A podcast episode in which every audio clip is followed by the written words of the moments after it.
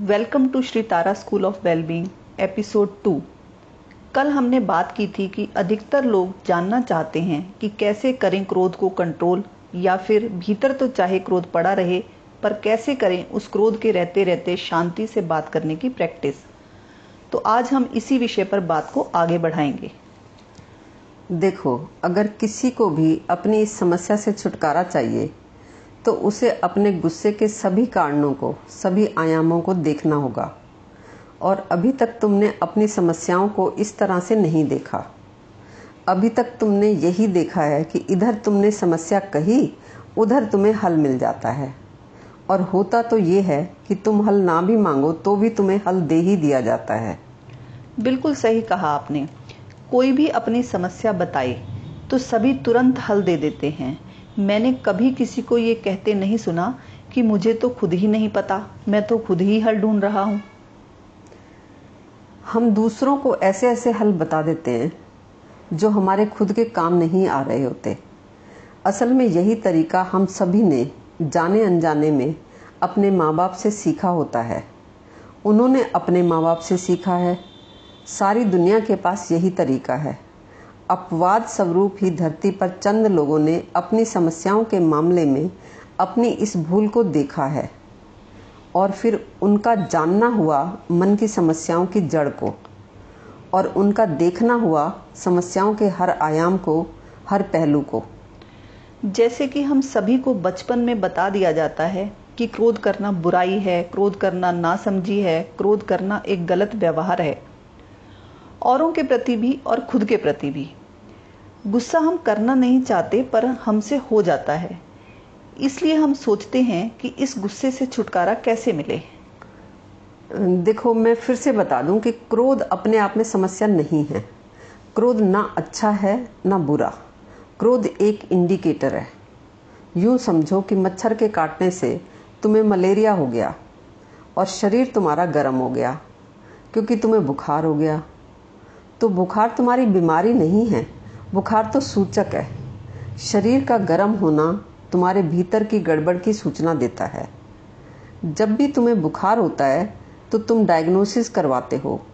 तो तुम्हें पता लगता है कि भीतर कोई इन्फेक्शन है, या कोई वायरस है, या मलेरिया है, या कोई और बीमारी है। अगर तुम बुखार को बीमारी मानकर बुखार तोड़ने की गोली ले लो और टेस्ट ना करवाओ कि बीमारी क्या है तो हेल्थ के संबंध में ये तुम्हारी नासमझी होगी। ऐसे ही क्रोध एक इंडिकेटर है किसी और गड़बड़ी का। किसी भी तरीके से क्रोध को दबाना या छिपाना। मन को व्यस्त करके भुलाना, मन की मूर्खता है। मन के स्वास्थ्य के संबंध में, जैसे कि बुखार में असली बीमारी का इलाज ना करवा के बुखार की दवाई खा के सिर्फ़ बुखार को ठीक करने की कोशिश करना है। यानी आप कह रही हैं कि गुस्से को कंट्रोल करने के मन और शरीर दोनों पर साइड इफेक्ट्स भी हो सकते हैं। निश्चित ही, मन और शरीर पर गुस्से का दुष्प्रभाव होता ही है और कभी भयंकर नुकसान भी हो सकते हैं। ये जो सुसाइड है, या फ़िज़िकल वायलेंस है, या हत्या है, और भी एक्सट्रीम स्टेप्स हैं, जैसे कि लोग तेजाब फेंक देते हैं। सब दबे हुए क्रोध के ही तो परिणाम है। क्रोध के पीछे की समस्या को तो उगाड़ कर देखा नहीं, क्रोध को तो बस दबा दिया और जो साधारण सी बीमारी थी उसे खतरनाक बना दिया गया। यानी आपके कहने का मतलब है क्रोध को दबाने के न केवल साइड इफेक्ट्स हैं ये खतरनाक भी हो सकता है। हाँ बिल्कुल ये डेंजरस तो है ही। इसके अलावा एक बात ये भी है कि अंतिम रूप से क्रोध को दबाया ही नहीं जा सकता। दबाने के लिए निरंतर मन को तनाव में रखना पड़ता है। और फिर दबाया हुआ क्रोध कब फट जाए इस संबंध में कोई नहीं जानता। वैसे भी टेक्निकली देखो तो क्रोध को दबाने का मतलब क्या है? यही ना कि तुम्हारे मन में एक विचार उठा दूसरे दूसरे के प्रति क्रोध का, कि तुम मुझे क्यों सता रहे हो या तुम क्यों मेरे साथ बदतमीजी कर रहे हो? और इस तेज़ी से उठते हुए विचार को तुमने अपने ही मन के किसी दूसरे विचार से दबा दिया कि क्रोध नहीं करना चाहिए। अब दोनों विचारों के पीछे तुम ही तो हो। कोई दो व्यक्ति तो है नहीं। तुम ही क्रोध कर रहे हो और तुम ही क्रोध को दबा रहे हो। आपका मतलब क्रोध को दबाने की जहाँ तक बात है वो हम अपने ही अंदर एक तरह से खेल खेल रहे होते हैं। हाँ बिल्कुल। तुम अगर एक हाथ से दूसरे हाथ को खींचो तो क्या होगा? क्या कोई एक हाथ कभी जीत सकता है? या कोई हाथ कभी हार सकता है? पीछे ताकत तो एक ही है। जीते तुम्हारा जो भी हाथ। है तो तुम्हारे ही मन का खेल। है तो ये सब तुम्हारे मन का, तुम्हारे ही मन को मूर्ख बनाना। इस तरह क्रोध को रोका तो जा सकता है, मगर क्रोध को दबाने के संबंध में है ये बस एक काम चलाऊ बात।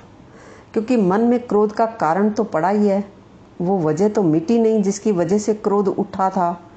जो असली मन की बात थी, उसे तो तुम कह नहीं सके। उस आग को तो तुमने बुझाया नहीं। बस ऊपर ऊपर शांति का आचरण या व्यवहार कर लिया। हाँ तभी तो अक्सर जब कोई फटता है तो कहता है कि तीन महीने से या तीन बरस से या तीस बरस से मैं बर्दाश्त किए जा रहा हूँ। बर्दाश्त की भी कोई हद होती है।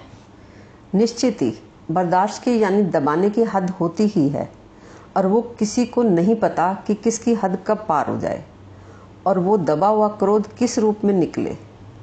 अपने आप को सताने के रूप में भी निकल सकता है और दूसरे के बदले के रूप में भी निकल सकता है।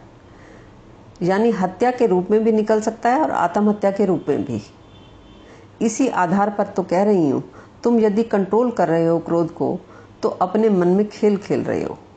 इस तरह मन से, इस तरह से मन की शांति का प्रयास करना असंभव को संभव करने का प्रयास है। तो क्रोध को तुम दबा दो या उन लोगों से, उन स्थितियों से ही तुम दूर हो जाओ, जिनको तुम अपने क्रोध का कारण देखते हो। तो वो तो तुम्हारे क्रोध का उपाय नहीं है। आज हमने बात की कि क्रोध को दबाया नहीं जा सकता। अगर किसी को भी गुस्से की समस्या का उपाय चाहिए तो उसके लिए उसे, उस समस्या के सारे आयामों को, सारे पहलुओं को देखना होगा। क्या है वो पहलू, वो आयाम, इसके बारे में हम अगले एपिसोड में बात करेंगे।